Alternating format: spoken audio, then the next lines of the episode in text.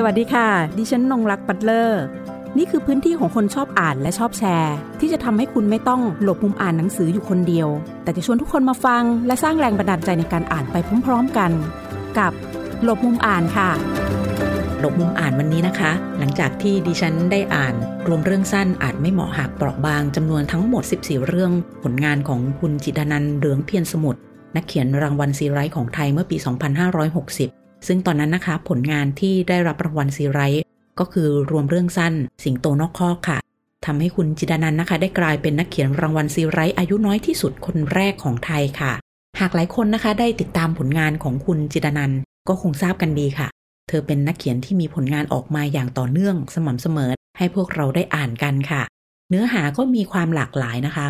อย่างเช่นว่าถ้าใครชอบที่จะอ่านแนววรรณกรรม เธอก็มีงานของกลุ่มวรรณกรรมให้พวกเราได้อ่านกัน หรืองานที่เป็นความสัมพันธ์ในลักษณะชายรักชายนะคะ ซึ่งปรากฏอยู่ในงานเขียนที่เรียกว่างานวายนะคะ และในปีนี้ค่ะ คุณเจรนันเรืองเพียรสมุทรนะคะ ก็เป็นนักเขียนที่ได้รับคัดเลือกให้เป็นนักเขียนพำนักอยู่ที่สหรัฐอเมริกาในโครงการ International Writing Program ของ University of Iowa นะคะ โดยคุณจิตานันเองเป็นนักเขียนไทยที่ได้รับคัดเลือกให้เข้าร่วมโครงการนี้ร่วมกับนักเขียนจากชาติอื่น ๆ นะคะ ก็ได้แก่อียิปต์ เคนยา ไนจีเรีย โมร็อกโก บราซิล ฝรั่งเศส ฟินแลนด์ บัลแกเรีย โคลัมเบียศรีลังกา อินเดีย ซิมบับเว อินโดนีเซีย ตุรกี เฮติ และเวเนซุเอลาค่ะ โดยนักเขียนจากภาคพื้นเอเชียตะวันออกเฉียงใต้ที่ได้เข้าร่วมโครงการก็คืออินโดนีเซีย แล้วก็ประเทศไทย ซึ่งก็คือคุณจิดานันท์ เหลืองเพียรสมุทรค่ะ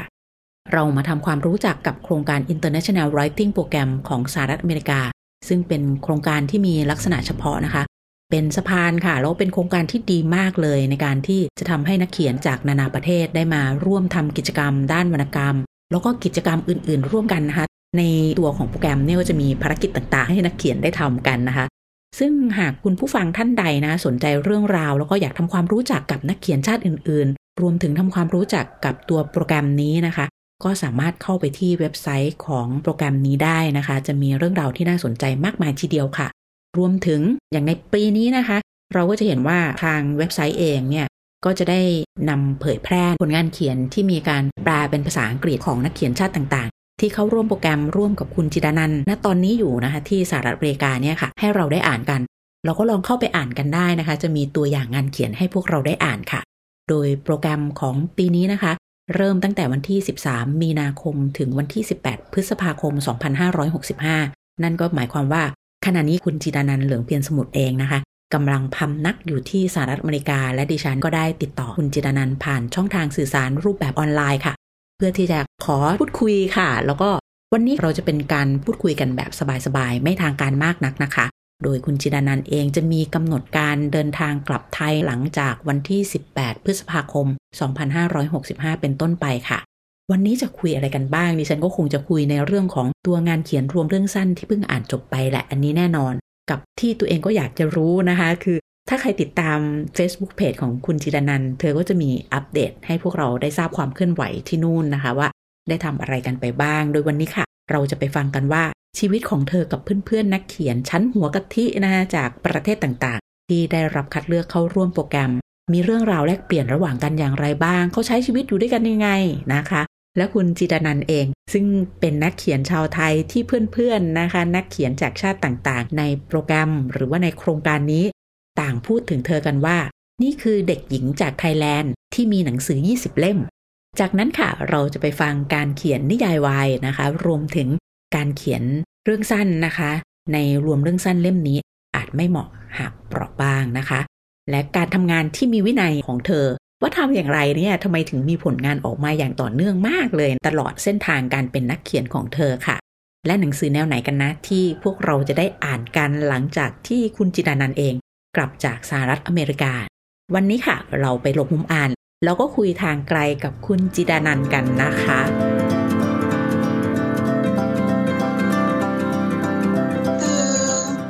Live in Residence เนี่ยหลักๆเนี่ยเขาอยากจะให้นักเขียนได้มีเวลา และสถานที่ในการเขียนงานโดยไม่ต้องกังวลถึงเรื่องทุนทรัพย์อะไรเงี้ยค่ะเขาก็จะบอกว่าเขาไม่ไม่ได้มีอะไรให้เราทำเยอะนะ เพราะว่าเราจะได้มีเวลาอยู่กับตัวเองแล้วก็เขียนงาน ซึ่งโดยหลักการมันก็ควรจะเป็นแบบนั้น แต่ว่าปรากฏว่ามาอยู่ที่เนี่ยมันมีอะไรให้ทำเยอะมาก โดยหลักๆ มันก็จะมีพวกกิจกรรมที่เขาให้เราไปทำของตัวโปรแกรมจริงเช่น มันจะมี panel ที่เราจะไปพูดที่ห้องสมุดของเมืองอะไรเงี้ยค่ะ ก็จะเป็นอารมณ์เหมือนพูด essay เกี่ยวกับหัวข้อต่างๆ ที่เขาเป็นคนกำหนดให้ แล้วก็จะมี reading ก็คือพวกตัว reading ก็จะเป็นเราเอางานของเราเนี่ยไปพูดไปอ่านให้กับคนที่เขามาฟังซึ่งปกติในไทยไม่เคยเห็นแบบนี้ แต่พี่แป๊ดบอกว่าสมัยก่อนเลยอะร้านก็องดิดก็เคยมีทำก็คือ ให้นักเขียนมาแล้วก็เอาหนังสือตัวเองมาแล้วก็อ่านซึ่งตรงนี้อะเนื่องจากว่างานของเราเป็นภาษาไทยเนาะ ก่อนที่จะไปอ่านนอกจากเตรียมตัวอ่านแล้วอะนี่ก็คือต้องแปลเป็นภาษาอังกฤษค่ะ มันก็เลยมีงานที่จะต้องทำเขาก็จะคอยแบบว่า สมมติมันมีนักศึกษาที่เขาเรียนเมเจอร์ ในด้านการเต้น contemporary dancing อะไรอย่างเงี้ยค่ะเขาก็แบบอยากได้พีซของของงานที่เกี่ยวกับหัวข้อที่สิบของเขามีไมกรอนที่เกี่ยวกับหัวข้อที่สิบของเขาอะไรเงี้ย คือช่วงนี้เขาจะมีการอันที่เราไปร่วมมามันจะเป็นการแสดงที่มีหัวข้อคือการต่อต้านการปฏิวัติพอดีตัวอาจารย์ที่เป็น เจ้าของโครงการเนี่ยเขาเป็นลูกครึ่งยูเครน แล้วเขาก็เหมือนกำลังติดตามข่าวการรบภายในประเทศเขาแล้วเขาก็แบบอยากได้พวกกรอนหรือตัวพิสของงานที่เกี่ยวกับการต่อต้านการปฏิวัติปีก็ส่งงานไปให้เขา ซึ่งเราก็ต้องแปลงานแล้วก็ส่งไปให้เขาอีกแล้ว เราไม่สามารถส่งงานไทยไปได้เขาก็จะไม่เก็ตว่ามันเกี่ยวตรงไหนเราก็แปลแล้วก็ส่งไปให้เขา แล้วก็ มันก็จะมีช่วงเวลาที่เราต้องไปคุยกับเขาว่าแบบเอองานของเราเกี่ยวกับอะไร ซึ่งงานของเราเนี่ยมีแบ็กกราวด์เรื่องประวัติศาสตร์ในประเทศไทย และประวัติศาสตร์ไทย คนอเมริกันก็ย่อมไม่รู้เราก็ต้องแบบเหมือนไปคุยกับเขาไปดูเขาซองแล้วก็เขาอยากได้เสียงเราในการแสดงก็แบบไปอัดเสียงให้เขาแล้วมันก็จะมีแบบว่าพวกคณะละครเวที ซึ่งเขาอยากจะได้เรื่องสั้นที่มันมีบทสนทนาเยอะๆแล้วก็ไปแสดงละครเวที เราก็ต้องแปลให้เขาอีก คือความจริงเราจะไม่ทำก็ได้นะคะ คือเราจะบอกเขาว่าฉันจะทำงานก็ได้ แต่ โอกาสมันมาถึงแล้วมันไม่ใช่สิ่งที่จะมีโอกาสบ่อยๆ ใช่ไหมคะเราก็เลยแปลงานให้เขา แล้วก็มันก็จะมีการเข้าร่วม translation workshop ซึ่งสมมติว่าเราเป็นนักเขียนที่ใช้ภาษาสเปนหรือใช้ภาษาฝรั่งเศสเนี่ยจะมีตัวนักเรียนที่พูดสเปนหรือพูดฝรั่งเศสอยู่แล้วแล้วเขาก็สามารถที่จะมีนักเรียนที่มาทานสเลตให้เขาได้ แต่เนื่องจากลีไม่มีคนที่พูดไทย คนที่ทำ translation workshop ก็คือลี สรุปก็คืองานที่เนี่ยเยอะมาก คือเราต้องแปลงานเพื่อที่จะไปร่วมอะไรต่างๆ เนี่ยเกือบทุกสัปดาห์เลย แล้วก็พวกตัว panel อะไรที่จะไปพูดเราก็ต้องเขียน แล้วก็จะมีคอมมิชชั่นที่เขาอยากจะให้เรามีเงินใช้แบบเงินในการเดินทางอะไรเงี้ยเขาก็เลยบอกว่าเนี่ยไปเขียน writing commission มา ซึ่งก็แบบสรุปก็คืองานที่นี่เยอะมาก แล้วก็คือแทบไม่มีเวลาทำงานส่วนตัวเลย แล้วก็มันก็จะมีงานของมหาลัยอีกนอกจากงานของตัวโปรแกรม มันก็จะมีงานของมหาลัยอีกอย่างเช่น นักศึกษาบางทีเขาก็มีแสดงดนตรีหรือว่าแบบมีการแสดงของชมรมอะไรเงี้ยซึ่งเราก็จะแบบที่อยู่ที่นี่เราจะเหมือนนักศึกษา มีบัตรนักศึกษา แล้วก็แบบสามารถที่จะไปเข้าร่วมกิจกรรมได้ ก็คือเหมือนไปไหนมาไหนตลอดเวลา แล้วก็ไม่ได้ทำงานส่วนตัวเลย ถึงจะมีเวลาว่างลีก็พบว่าลีทำงานส่วนตัวที่นี่ไม่ได้เขาไม่ได้มีตัวมอบหมายเป็นพิเศษ ว่าหลังเสร็จโปรแกรมมันต้องมีงานเขียนเขาเขาไม่ได้มีเป็นพิเศษ เขาแค่จะมีเหมือนแบบประมาณว่าให้เราเขียนเกี่ยวกับช่วงนี้เนาะก็คือให้เราเขียนเกี่ยวกับโรคระบาดประมาณสามหน้าอะไรเงี้ยงานส่วนตัวที่ลีว่าก็คือเหมือนอารมณ์ประมาณว่าเขียนนิยายเรื่องใหม่เล่มใหม่ ซึ่งทุกคนก็จะแบบว่าเนี่ยเดี๋ยวลีไปลีก็เขียนได้เยอะแยะเดี๋ยวลีก็เขียนเล่มใหม่ได้แต่คือลีเขียนไม่ได้เลยเออความจริงมันก็มีเวลาว่างที่ถ้าเราอยู่ไทยเราสามารถที่จะแบบว่าพิมพ์นิยายได้ไอ้สก็น่าจะพิมพ์ได้เยอะ แต่พออยู่ที่เนี่ย มันทำไม่ได้ ซึ่งหนูไม่รู้เหมือนกันว่าทำไม คือถ้าเราอยากจะได้แบบการเรียนการสอนแบบ writer workshop อะไรเงี้ยเราอาจจะต้องมาลง MFA ของเขาที่เป็นคอร์สแต่ว่าที่นี่เราไม่ได้ไปร่วมกับคอร์สอันนั้นแล้วก็มันจะมีอยู่ช่วงหนึ่งที่เขาบอกว่าเนี่ยถ้าอยากไปลงเรียนวิชาอะไรในมหาวิทยาลัยก็ไปนั่งได้เลยนะแต่เขาอะขอคอมมิชเมนต์ว่าถ้าจะไปนั่งอะต้องไปให้ตลอด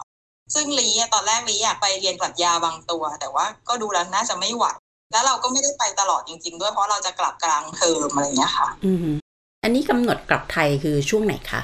เดือนพฤษภาค่ะ หลังกลางเดือนไปแล้วใช่ไหมแต่ที่พี่ติดตามดูในโปรแกรมนะจะเป็นลักษณะนั้นเนาะแล้วอย่างที่แบบเราเอางานของเราไปอ่านอะเลือกเลือกเล่มไหนเรื่องไหนไปอ่าน ก็คือเลือกอาจไม่เหมาะหักเปราะบางค่ะ อันที่เอาไปอ่านใน reading จะเป็นอาจไม่เหมาะหัดเปราะบาง เพราะว่ามันเป็นจดหมายเลือกเลือกอันที่เป็นจดหมาย จากเวลาที่เราอ่านเนี่ย ถ้าลีเป็นเรื่องสั้นแล้วมันมีไดอะล็อกอะลีกลัวว่า ถ้าฟังเอาคนจะเริ่มงงว่าใครเป็นคนพูดอยู่ค่ะ ก็จะเอาจดหมายสองฉบับก็คือจดหมายก่อนกับมอสโก แล้วก็จดหมายจากนกในรังค่ะ อืมอืมทีนี้พอมันพูดถึงตัวงานเขียนเล่มใหม่ล่าสุดแล้วเนาะหลังจากที่ที่ได้อ่าน 14 เรื่องทั้งหมด อันนี้เราก็มองจากประสบการณ์แบบที่เราอ่านนะจับประเด็นแต่ละอย่าง เพราะว่าก่อนหน้านั้นก็มีคุยกับเพื่อนบางคนที่เขาอ่านวายวายเขาจะมีข้อสังเกตบางอย่าง อย่างเช่นว่า เออ ทำไมมันจะต้องมีฉากของการมีเพศสัมพันธ์ ระหว่างชายกับชาย แทบจะปรากฏขึ้นมาเยอะๆในงานประเภทวายวายอะไรอย่างเงี้ยถ้าเป็นงานวายแบบทั่วไปรีว่ามันเป็นมันเป็นความนิยมมั้งคะคือคนชอบแล้วก็จะทำให้แบบหนังสือมีความนิยมได้ง่าย คนเขียนก็เลยเขียน เขียนงานที่แบบมีฉากเพศสัมพันธ์อะไรเงี้ยค่ะ อันนี้ถ้าทั่วไปนะคือมันเป็นการบอกบางครั้งที่ลีเขียนมันเหมือนเป็นการบอกว่า ความสัมพันธ์ของตัวละครอยู่ในอยู่ในขั้นไหนแล้วอะไรเงี้ยค่ะแบบขั้นที่ยังจีบกันอยู่หรือขั้นที่ยังตกลงคบกันแล้วอะไรเงี้ยดิวถือว่ามันเป็นการบอกความสัมพันธ์ของตัวละคร ซึ่งเวลาที่ลีเขียนฉากเนี่ยในเล่มหนึ่งมันจะไม่ได้มีเยอะ มันจะเหมือนมีเพื่อเห็นพัฒนาความสัมพันธ์ของตัวละครมากกว่า เราต้องเล่าก่อนว่าคือสมัยก่อนสมัยแรกเริ่มต้นเลยเนี่ยวายมันเป็นงานที่ผู้หญิงอ่านเพื่อถ้าเริ่มต้นเลยจริง ๆ นะ คือแบบสมัยวายเริ่มที่ญี่ปุ่น มันเป็นงานที่ผู้หญิงอ่านเพื่อที่จะแบบว่าบางทีผู้หญิงเขาแบบไม่กล้าอ่านงานร่วมเพศที่เป็นชายหญิงเขาอ่านคนเขาไม่อ่านเขาสึกว่า เอ้ยมันมันเป็นเรื่องโปอะไรเงี้ย แต่ว่าเนื่องจากเขาก็ยังมีความอยากรู้อะไรเงี้ยแล้วมันก็เลยเหมือนมีการดริปไปที่ชายชายคือเหมือนเป็นการดริปออกจากตาบูก็ไปที่ชายชายเพราะงั้นแบบงานวายมันเป็นงานสำหรับผู้หญิงลีก็ไม่ได้รู้สึกว่าความเป็นผู้หญิงมันประดับประเดิดแบบนั้น แต่ว่าต้องโน้ตไว้ว่าคือในปัจจุบันงานวายมันขยับไปจากตรงนั้นแล้วนะคะ คือ มันจะมีเสียงเรียกร้องว่าแบบอยากจะให้งานวายเนี่ย support สังคม LGBT มากขึ้นคือสมัยก่อนงานวายมันจะเป็นงานแบบสำหรับผู้หญิง แต่ว่าในปัจจุบันเนี่ยซึ่งมันจะแบบว่ามีสองประเด็นชนกันก็คืองานสำหรับผู้หญิงหนึ่งแล้วก็อีกแนวหนึ่งก็จะเป็นงานที่แบบว่างานวายมันจะมีการพูดถึงสังคม LGBT มากขึ้น แล้วก็มีนักอ่านที่ไม่ได้เป็นแค่ผู้หญิงมีนักอ่านชาย นักอ่านชาย straight หรือนักอ่านชาย LGBT เข้ามาอ่านมากขึ้น ซึ่งแบบสังคมของวายมันก็กว้างขึ้น แล้วก็ความหมายหรือสิ่งที่สื่อต่อสังคมเนี่ยมันก็เปลี่ยนไปเปลี่ยนไปตามการเวลาเงี้ยค่ะ ตัวละครมันก็มีหลายแบบ มันก็มีตัวละครที่เจอกันในครั้งแรก แล้วก็สามารถที่จะมีเพศสัมพันธ์แล้วค่อยมีความสัมพันธ์หลังจากนั้น หรือแบบตัวละครบางคนก็รู้จักกันมา แล้วสามารถมีเพศสัมพันธ์กันเมื่อเป็นแฟนกันลีไม่รู้สึกถึงความประดักประเดิด ในลักษณะว่าเป็นเรื่องเพศเป็นเรื่องต้องห้าม ถ้ามันจะมีความประดักประเดิดจะเป็นความประดักประเดิดจากนิสัยของตัวละคร มันแล้วแต่ว่าตัวไหนนิสัยแบบไหนอย่างบางคนเนี่ย บางเรื่องที่ลีเขียนมันจะแบบมีคนที่เขามาจากครอบครัวที่คุณแม่ไม่ให้เลยไม่ให้เป็นเกย์ บ้านก็คือจะต้องแมงเพราะฉะนั้นพอเขาจะมีอะไรกับผู้ชายครั้งแรกเขาจะแบบว่ามีการกังวลใจกับตัวเองหรือแบบอย่างเรื่องล่าสุดที่ลีเขียนเนี่ยก็คือถ้ารักบังเกิดก็เปิดใจหลักเนี่ยค่ะ มันจะมีตัวเอกที่คุณแม่เนี่ยดุมากแล้วก็จะให้เรียนหนังสือตลอด แล้วก็ไม่ให้เป็นกีตอนที่เขาเหมือนมีอะไรกับพระเอกครั้งแรกเขาก็พูดกับพระเอกว่าอย่าบอกใครนะคือมันเป็นความประดักประเดิดที่เกิดจากการเลี้ยงดูของเขาจากนิสัยของเขาจากความรู้สึกของเขา พี่แป๊ดนะคะเขาทักมาสำนักพิมพ์ระหว่างบรรทัดมันก็เปิดมานานแล้วเนาะแต่ว่าพี่แป๊ดเขาบอกว่าช่วงประมาณปีสองปีก่อนพี่แป๊ดบอกว่าพี่แป๊ดอยากจะกลับมาทำสำนักพิมพ์ระหว่างบรรทัดให้มีหนังสือเยอะๆอีกครั้งแล้วลีก็ลีเป็นเด็กธรรมศาสตร์เนาะพี่แป๊ดก็เป็นเด็กธรรมศาสตร์เรารู้จักกันผ่านชุมนุมวรรณศิลป์มหาวิทยาลัยธรรมศาสตร์แต่พี่แป๊ดก็เป็นพี่คนหนึ่งที่เขาดีกับลีแล้วก็ดีกับทุกๆ คนในชมรมเสมอมาคือรุ่นห่างกันมากแต่ไม่เคยขาดกัน เราไปเจอกันตลอดอะไรเงี้ยแล้วลีก็ตั้งใจว่าสักวันหนึ่งลีจะหาต้นฉบับให้พี่แป๊ดเพราะว่าเขาก็อุตส่าห์มาขอแบบเออลีมีต้นฉบับไหมพี่จะกลับมาทำสำนักพิมพ์ให้ต้นฉบับบ่อยอีกครั้งหนึ่งลีก็คิดว่าเราจะต้องรวบรวมเรื่องสั้นจำนวนหนึ่งที่เราดูทางเล่มก่อนอันนี้ก็จะมีตินาการเนาะที่ออกมาสลายสิ้น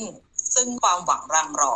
เราก็มองทางเลยว่าโอเคสำนักพิมพ์เนี่ยก็จะมีแนวทางหรือภาพที่มองเห็นประมาณนี้นะ เราก็ไปดูว่าเรื่องเก่าๆที่เราเคยเขียนเนี่ยค่ะ มีอันไหนที่ฟิลลิ่งประมาณนี้แล้วก็ดึงมารวมกัน ซึ่งหลาย ๆ เรื่องเนี่ยเรียกมาเขียนเพิ่มเติมเขียนใหม่อย่างพวกเวลากับวาริกาอะไรเงี้ยค่ะ คือสมัยก่อนมันเป็นเขียนใหม่ อย่างเวลากับวาริกาเนี่ยค่ะ เดิมมันเป็นแค่คำพูดที่สลับกันไปมาโดยไม่มีคำบรรยาย ไม่มีบทบรรยายว่าใครทำอะไร แล้วเราก็เหมือนแบบมาแทรกคำบรรยายเพิ่มเติมเข้าไป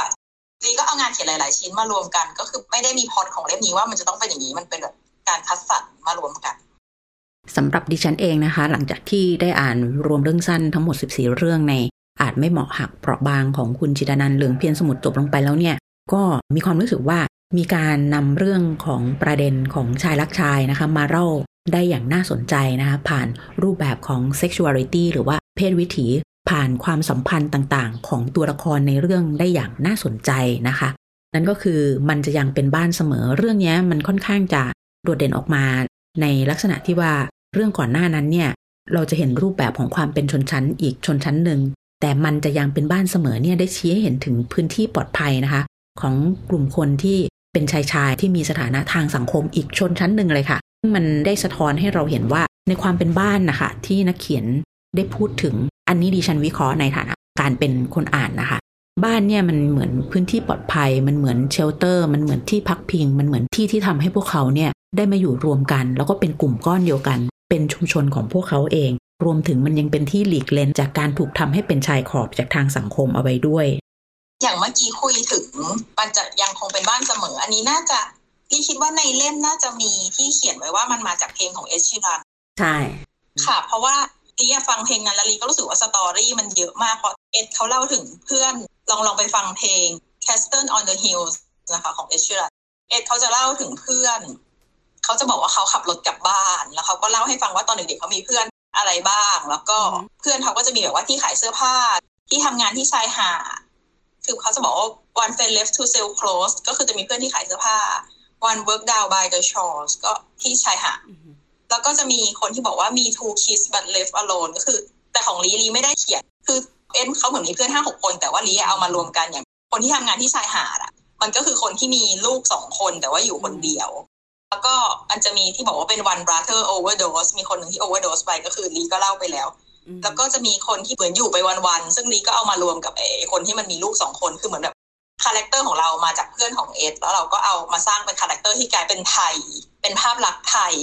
แต่ตัวเหตุการณ์เนี่ย มันไม่ได้อยู่ในเพลงของเอสเหตุการณ์ของเพลงเอสมันจะเป็นอีกแบบหนึ่ง อันนี้เราก็เอามาใส่แต่ว่าลีก็ขอ refer ถึงว่าแบบมันเป็น inspire ที่ค่อนข้างจะชัดเจน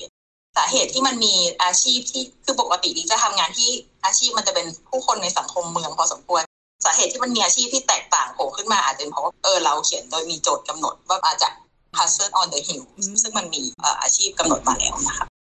อีกเรื่องหนึ่งนะคะที่ไม่พูดถึงก็คงไม่ได้นะคะเพราะมันค่อนข้างที่จะไวรัลมาก นั่นก็คือเมียโง่ของนักเขียนหนุ่ม เดี๋ยวให้คุณจิตนันนะคะเป็นคนมาเฉลยถึงที่มาของเรื่องนี้กันค่ะลี่เห็ นสิ่งต่าง ๆ เหล่านี้ คือเราอยู่ในสังคมนักเขียนอะเราอยู่ในสังคมนักวิชาการอะเราเห็นมาเยอะบางคนเราก็สนิทบางคนเราก็ไม่สนิทบางคนเราก็ไม่ได้รู้จัก แต่เราเห็นมันเป็นแพทเทิร์นแบบนี้แล้วเราก็แบบมันมีวันหนึ่งหนูเขียนเล่นไว้ในสมุดบันทึก แล้วหนูก็เออมันดูสนุกดีนะ ก็เลยมาพิมพ์เล่นๆแล้วก็ส่งไปบางกอกไลฟ์นิวก็ส่งไปขำๆอะไรเงี้ยแต่มันมันไวรัลมาก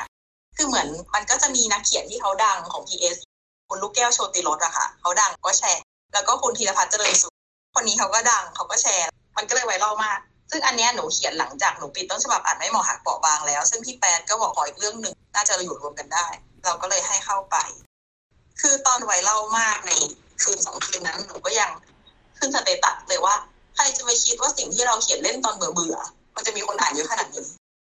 ด้วยความที่มันมีความหลากหลายของเพื่อนๆนักเขียนทั้งหลายที่ไปเนี่ยค่ะ คิดว่าตัวเอง จะได้เก็บรับอะไรมาบ้าง หรือว่าจะเกิดการแลกเปลี่ยนอะไร ร่วมกันในอนาคตมึงไหมกับเพื่อนๆเหล่านั้นก็ไม่รู้นะ แต่คือมันก็จะมีบางคนที่เขามีนิตยสารอะไรอย่างเงี้ยเขาก็จะเหมือนกับว่าเออ ถ้ามีบทความมีเรื่องอะไรก็ส่งให้เขาได้ก็คืออาจจะทำงานร่วมกันได้ในอนาคต แต่มันมันเป็นช่วงเวลาที่พิเศษมากค่ะ คนพวกนี้สุดยอดมาก คือวิธีที่เขาคัดอะค่ะ คือเหมือนสถานทูตแต่ละประเทศอะเรื่องนักเขียนที่น่าจะคุริฟายสูงสุด เพราะงั้นเขาก็ต้องเป็นเหมือนหัวกะทิจากแต่ละประเทศ แล้วพอส่งไปอะคือเหมือนส่งกันมา 80 คนมั้งคะส่งให้แอลว่าเขาคัดแค่ 15 คน เพราะฉะนั้นทุกคนที่มาที่เนี่ยก็คือมีผลงานที่ดีมากแล้วก็ทุกคนเป็นคนแบบฉลาดมากอะมันเป็นวงสนทนาที่แบบพอนั่งลงไปปุ๊บแล้วทุกคนพูดทุกคนเป็นคนฉลาดหมดเลย เก่งหมดเลย ทุกคนเป็นคนมีความคิดหมดเลยคือมันมันสนุกมาก เวลาที่อยู่ด้วยกันแล้วแบบพวกเราชอบชี้หน้ากันแล้วก็พูดว่าเออฉันก็คิดอย่างนั้นคือ มันมีหลายอย่างที่เวลาเรา คือลีก็ไม่ได้เคลมว่าแบบเฉพาะคนฉลาดนะ แต่แบบเวลาเราอยู่กับคนที่ไม่ได้เป็นนักเขียนน่ะหรือไม่ได้เป็นนักเขียนที่เขียนเยอะอะเขาจะไม่คิดแบบนี้ แต่ว่านักเขียนที่มันเขียนมาเยอะอะมันจะคิดแบบหนึ่งซึ่งเราจะหาคนที่คิดเหมือนเราไม่ค่อยเจอ แต่ว่าที่เนี่ยคือเหมือนทุกคนเป็นแบบนั้น แล้วเราก็ชอบชี้กันแล้วก็พูดว่าใช่ใช่มันเป็นอย่างนั้นแล้วแบบเราก็ดีใจที่ในที่สุดมันก็มีคนที่คิดเหมือนเรา เออมันสนุกมากที่ได้เจอคนที่นี่นี่รู้สึกจริง ๆ ว่าสักวันหนึ่ง อาจจะเป็นสิบปีต่อจากนี้อะไรเงี้ย อาจจะมีสักคนหนึ่งในกลุ่มนี้ที่ได้โนเบลสาขาวรรณกรรม วันนี้คือมันเป็นเกียรติมากที่เรามาอยู่ตรงนี้ แต่เราก็รู้ว่าคือหนูคุยกับอีกคนหนึ่งที่เขาเป็นคนฟินแลนด์ซึ่งเขาอะกับหนูก็จะมีความรู้สึกเหมือนเดียวกันว่า ในกลุ่มนี้มันจะต้องมีใครได้โนเบลสาขาวรรณกรรม แต่ไม่ใช่พวกฉัน เพราะว่างานของพวกฉันนะมันไม่แปลเป็นภาษาอังกฤษเราก็จะอยู่ในประเทศที่ใช้ภาษาที่มีแค่คนประเทศเราเท่านั้นที่ใช้ อืมทีนี้จะถามหน่อยเพราะว่าเห็นเป็นนักเขียนซึ่ง ขยันทำงานมากอะ่ะแล้วก็มีงานออกมาต่อเนื่องมากอะ่ะเราก็เลยอยากรู้ว่า เวลาหาพล็อตในการที่จะเขียนเรื่องหรือว่าตัวเองมีกำหนดไว้ไหม คืออย่างถ้าเห็นว่างานลีมันออกมานี่มันมีออกมาเรื่อยๆอะ่ะในฐานะคนอ่านอะ่ะเราก็จะรู้สึกว่าเอ้ยเขาเป็นนักเขียนแบบร้อยเปอร์เซ็นเลยแหละ อันที่หนึ่งกับอันที่สองคือวินัยในการทำงาน ตัวเองเคี่ยวกรำตัวเองขนาดนั้นไหม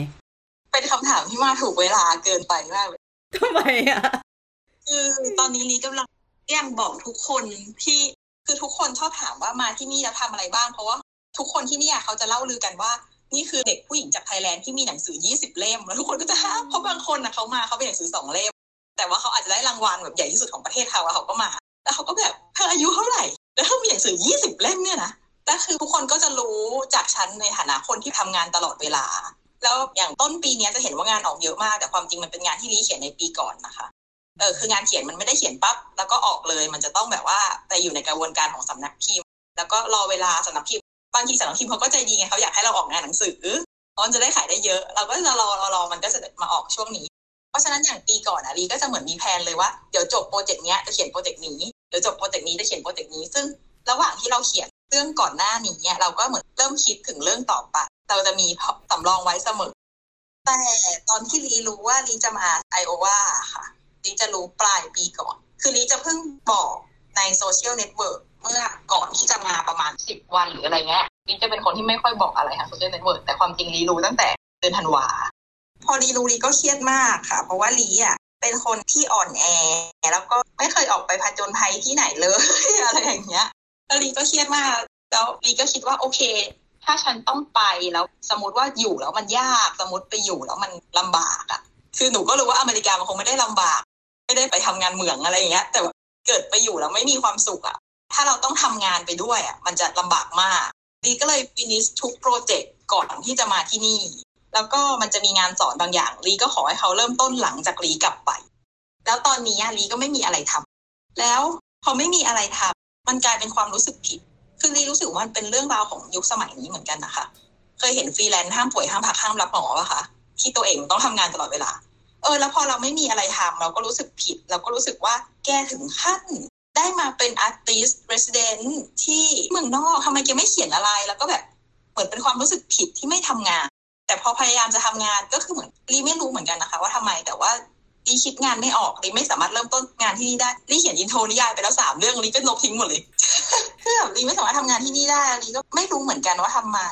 แล้วเราก็รู้สึกผิด ซึ่งแบบลีรู้สึกว่าฟรี แลนซ์หลายคนก็จะเป็นคือทันทีที่พัก หรือทันทีที่ไม่ทำงานจะรู้สึกผิด เหมือนโลกมันกล่อมเกลาเราให้เรารู้สึกว่าเราต้องทำงานตลอดเวลา เราต้องตอบไลน์ตลอดเวลา เราต้องเช็คอีเมลตลอดเวลา แล้วก็การพักผ่อนมันกลายเป็นของ luxury ซึ่งลีก็ปรึกษากับนักเขียนหลายคนมากทุกคนก็บอกว่าแกเอาหนังสือไปห้าเล่มอะแกพักเถอะ you write too much แกเขียนเยอะเกินไปละแต่คือหนูรู้สึกผิดเมื่อหนูอยู่เฉยๆ แล้วหนูก็ไม่สามารถที่จะ overcome ความรู้สึกผิด ซึ่งมันเกิดขึ้นในตอนอยู่ไทยด้วยนะ ถ้าแบบตอนอยู่ไทยคือสมมติบางสัปดาห์เขียนงานไม่ได้พี่สาวก็แบบก็ไม่เป็นไรพักก่อนก็ได้สัปดาห์เนี้ยก็รู้สึกผิด ถ้าแบบสัปดาห์ไหนที่ไม่ได้เขียนงานก็รู้สึกผิด แต่เดี๋ยวกลับมาไทยหนูมีงานออกใหม่นะอ่า เป็นวายวายเปล่าคะเป็นยูริค่ะ เป็นหญิงรักหญิงค่ะอยากเขียนหญิงรักหญิงมานานมาก แล้วมันก็เหมือนคอซ้ำกำซัดต่างๆทำให้หนูไม่ได้เขียนแล้วในที่สุดหนูก็ได้เขียนโอเค ซึ่งเนี่ยเดี๋ยวมันจะออก หนูเขียนไว้ตั้งแต่ปีก่อนแล้วค่ะ ซึ่งเดี๋ยวสำนักพิมพ์เขาก็จะให้ออกประมาณกลางปีนี้ หรือความจริงบางทีมันก็ทำงานอย่างตอนนี้ลีทำเกมใช่ไหมคะ อยู่ที่นี่มันก็ยังเป็นการทำเกมอยู่ก็คือ มันก็ยังเนื้อหามันเขียนเสร็จแล้วแต่มันต้อง coding แล้วมันก็ต้องคุยกับนักวาดว่า เราต้องการภาพภาพประกอบเกมอะค่ะ แบบนี้แบบนี้ตัวละครใส่เสื้อแบบนี้ ซึ่งมันก็ถือว่าเป็นงานใช่ไหมหรือว่าแปลเวิร์กช็อปแปลเนื้อหาเพื่อที่จะไปทำอะไรต่าง ๆ ให้เขามันก็ถือว่าเป็นงานใช่ไหม แต่พอเราไม่ได้เขียนนิยายเรื่องใหม่ เรารู้สึกว่าเราไม่ได้ทำงาน เราก็รู้สึกโกรธตัวเองเป็นนักเขียนที่แบบ มีงานพิมพ์กับหลายสำนักพิมพ์มากด้วยอันเนี้ยดีนะดูกระจายกระจายไปหลายกลุ่มดี เราต้องทำกันบ้านค่ะแต่ถามว่า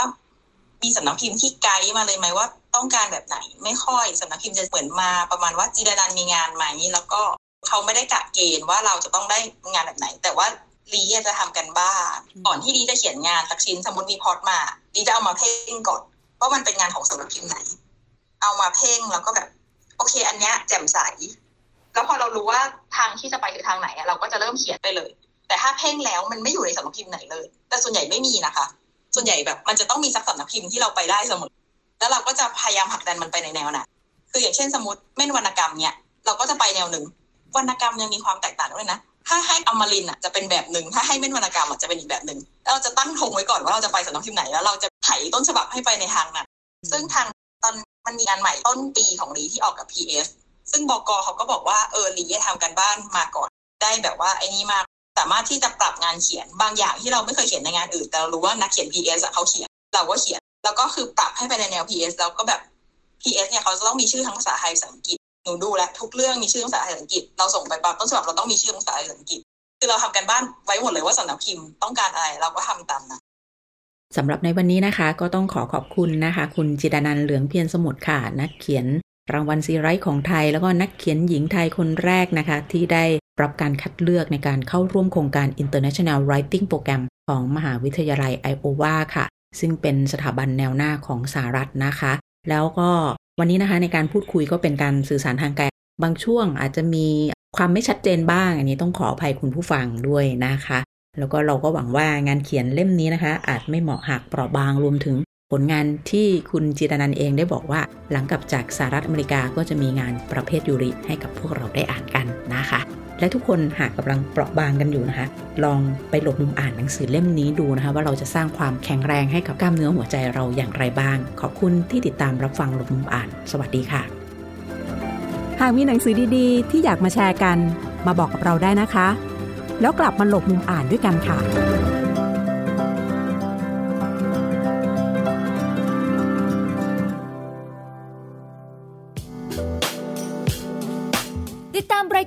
ายการทางเว็บไซต์และแอปพลิเคชันของไทย PBS Podcast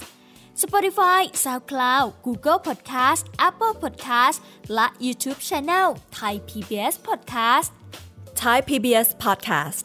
View the world via the voice